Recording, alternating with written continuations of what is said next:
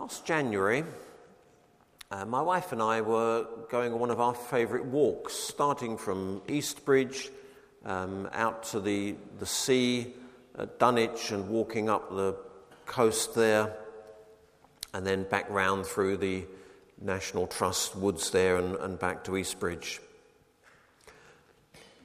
It was freezing cold and the wind was blowing off the sea, uh, really blustery. But there was something to encourage us. If you've done that walk, you will know high up there on the cliff tops is the National Trust tea shop, and it beckoned.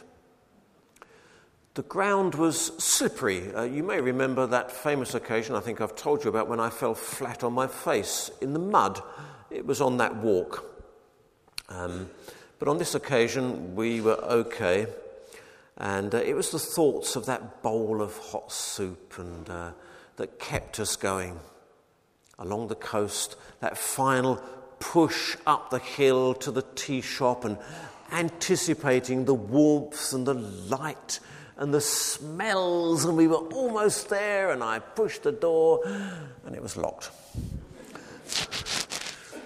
And it's stupid. When the door's locked, you look in to see if anybody's there, and there weren't any lights on. It was closed.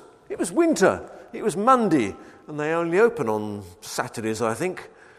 And it was um, already one o'clock nowhere to eat and drink except walking all the way back to the Eel's Foot Inn at Eastbridge, which was an hour away. No, uh, as you know, I'm a counsellor, and counsellors are, are used to getting you using feeling words, aren't you? They, so you can imagine what it felt like to be there on a freezing cold day at one o'clock with no food. I leave your imagination. Well, it wasn't. Um, it wasn't quite like that at this wedding. At least the Cana catering service had turned up, but they'd run out. Whether it was bad organisation, whether too many people had turned up, just imagine for a minute you were the bride and it was your special day. Or perhaps worse still, you were the mum and dad who were supposed to be organising it all. How embarrassing. All these people, and the wine had run out. You'd be mortified, wouldn't you? You wouldn't know where to hide. And Jesus' mother steps into the situation and calls our Lord. Now, what I want to do this morning is to use this story, which we're so familiar with, to use it as a picture a parable, if you like. And we're quite entitled to do so because, verse 11 in our passage, this was the first of the miraculous signs that Jesus performed. A miraculous sign, a sign of what? A sign that God can change things. A, a sign that God can change things. Let me pose the question how do things change? How do things change in our lives? Here in this passage, water was changed into wine. Stale water was standing there in stone jars. And I know at times for us, life can seem flat and stale. It can feel as though we've been standing around and nothing much is happening. How can we discover the rich wine of our story? Well, I have to tell you that as I look into the New Testament, as I look back over my own life, as I look around me at the lives of other people, I'm convinced that the answer to change is all about love. Things change through love. Love found in relationships, love found with friends and partners, love found in our Father God, supremely in the rich eternal love of God. The New Testament the whole thrust of our Lord's coming was that God so loved the world that he gave. At his baptism, our Father's voice declared, This is my beloved Son. John 15. Greater love has no one than this, that a man lays down his life for his friends. And in love, Jesus laid down his life for his enemies. And the rest of the New Testament builds on that theme because we are in Christ. God has poured, poured his love into our hearts by the Holy Spirit he has given to us. The whole thread running through the scriptures is one of love. I look back over my own life. The biggest influences in my life have been parents, a wife, friends who have loved me even when I haven't deserved it, who've forgiven me, who've been gracious and kind to me, who've picked me up when I've fallen over. And the same is true when I look around in the wider world. Things change for good when there is love. In the last few months, we've seen examples of a, a gracious Christian lady in a world of hatred, motivated by the love of Christ, able to forgive her son's killers.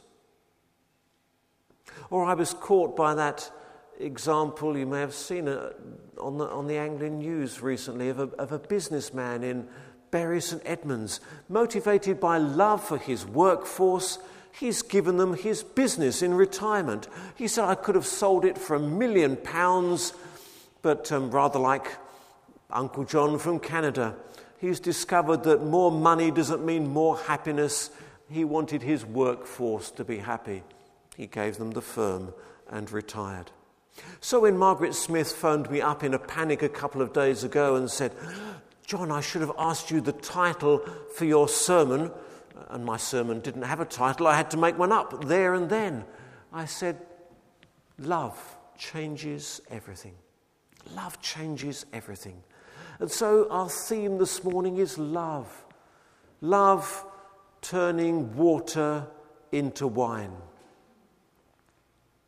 In our relationship with God, let's be honest, in our relationship with God, it's very easy for our, our spiritual life to become stale, to become cold and stagnant like the water in the stone jars. I can remember being challenged years ago by a sermon. Some of you may remember the the, the bishop in this diocese had the lovely name of Bishop John Waine, and uh, he was leaving um, Suffolk and, and, going to be the Bishop of Chelmsford in Essex. And um, I can remember one of the last sermons he preached. He preached about knowing Jesus, about wanting to recover our love for Christ.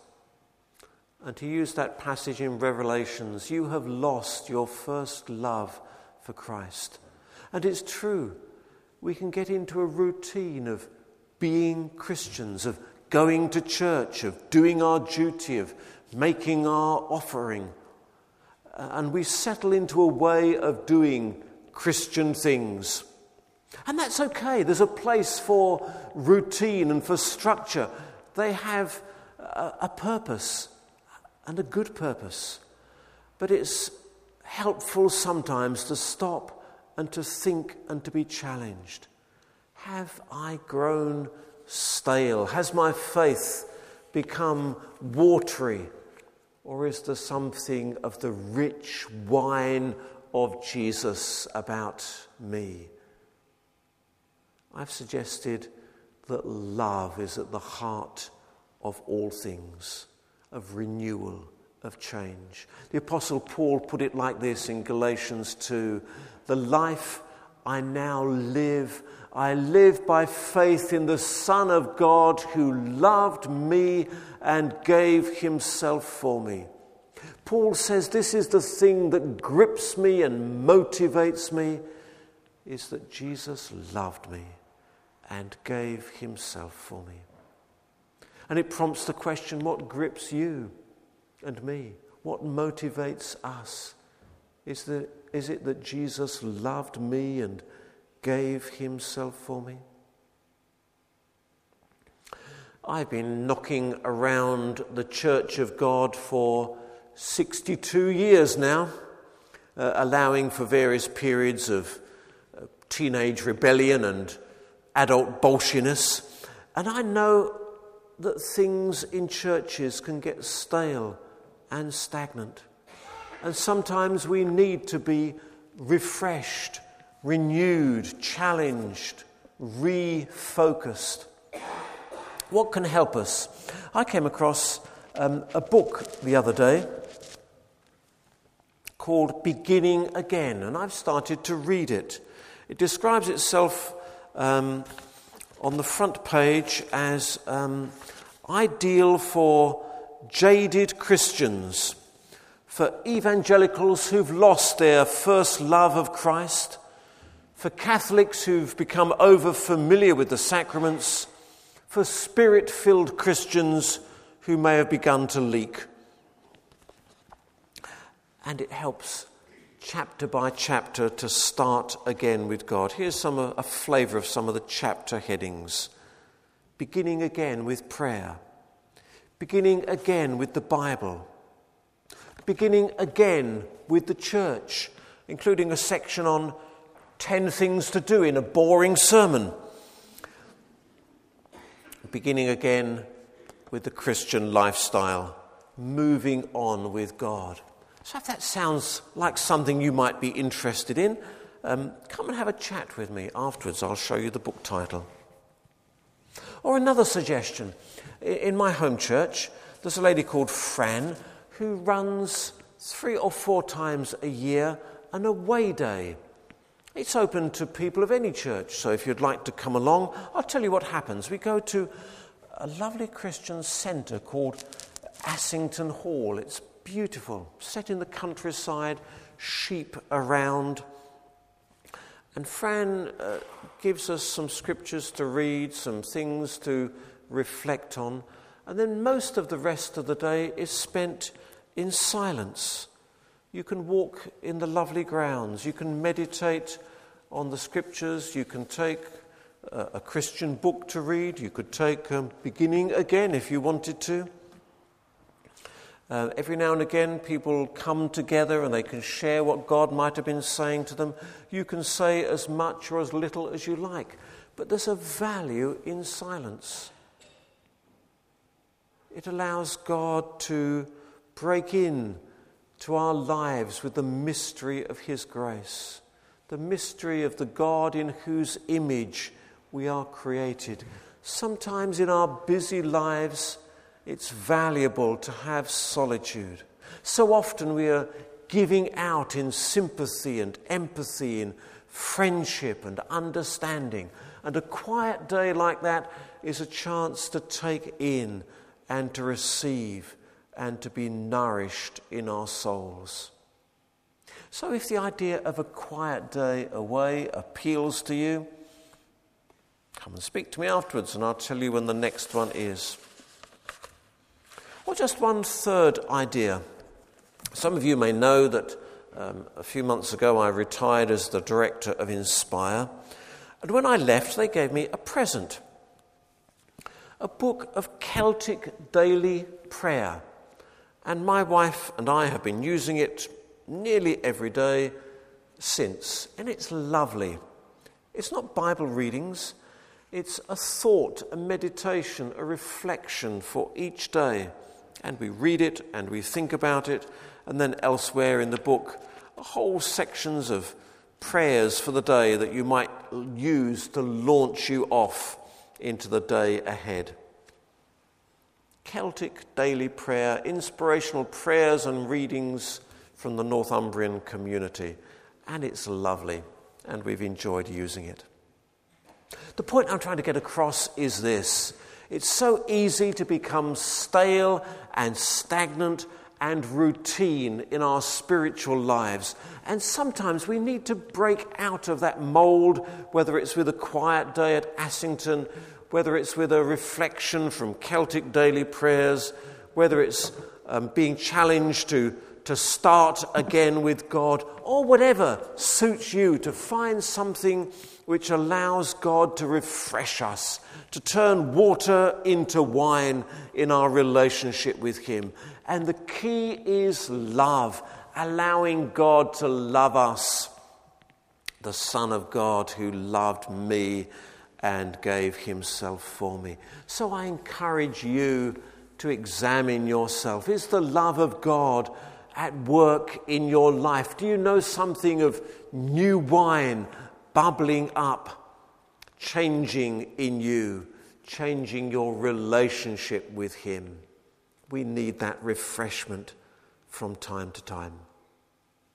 In our relationship with God, Love is the key. And then, secondly, I want to say in our relationship with other people, love is the key. Turning water into wine in our relationships with one another. It happened here in the context of a wedding, but I'm not only talking about marriage relationships, although, of course, it's very true in relationships, but also between fathers and sons, and mothers and daughters, and friendships and families as well. I'm not so naive as to think that it's always simple and straightforward. Uh, a few months ago, uh, I was at a wedding uh, in Taunton, and I look around and I notice that there's uh, a sister of one of the, the, the bride's relatives unable to be there because she had multiple sclerosis. I notice there's a groom who I've never met before, but he has a seven year old son from a previous relationship. Over there is my brother who lives in Taunton and with whom I don't have a very easy relationship and with whom I have to keep plugging away by whenever we're down in the West Country going to visit him. So I know in families, relationships are not always easy. But I do know that in that wedding, they made their promises to love and care and support and forgive through thick and thin, for better, for worse, for richer, for poorer. A writer called Peter Abelard said that marriage is rather like licking honey off thorns. And if you're in a relationship, you'll know what that's like. There's the sweetness, there's also the sharp pain when we hurt one another, unintentionally, sometimes even deliberately. Making things better, love is the key. Sometimes, often, often it can involve the dull, the boring, the monotonous, the mundane things of trudging through everyday life. And Midge and I, in our own uh, marriage, have worked out our way of doing things. Um, she actually likes washing and ironing, and I'm, I'm gracious enough to allow her to do that. Um, she knows that I actually like cooking and, and the shopping that's associated with that. Uh, and she hates cooking, so she's gracious enough to allow me to do that. Um, neither of us like cleaning, so we don't do that. But in love, in relationships, we need to find the things that, that work. And the same is true in friendships, in this church, with our wider circle of friends, whatever it may be. Making that phone call, writing that letter, remembering that anniversary, giving that small gift, thinking of the birthdays, making that journey to Taunton or wherever Taunton might be for you and your families. Sometimes it involves effort, but love is the key. I'm told that after 9 11, when they analysed the phone calls made from these stricken planes, people weren't phoning up to talk about the bonuses they'd just been given or the promotions they'd been offered. They weren't phoning up to say, You forgot to put pickle in my cheese sandwich, or You forgot to put petrol in the car again. Just three little words appeared again and again. From those stricken planes, people were phoning up to say, I love you. I love you. The wine, the wine of love in our relationships with God, feeding and fueling the love of our relationships with others. John tells us that this miracle of water into wine was a sign. It was a sign of what? Of God's power to change things for the better. Other things in my life and in your life that need changing? In terms of our relationship with God? In terms of our relationships with our other people, our difficult brother or sister or whoever it might be? So, friends, what are we going to do about it?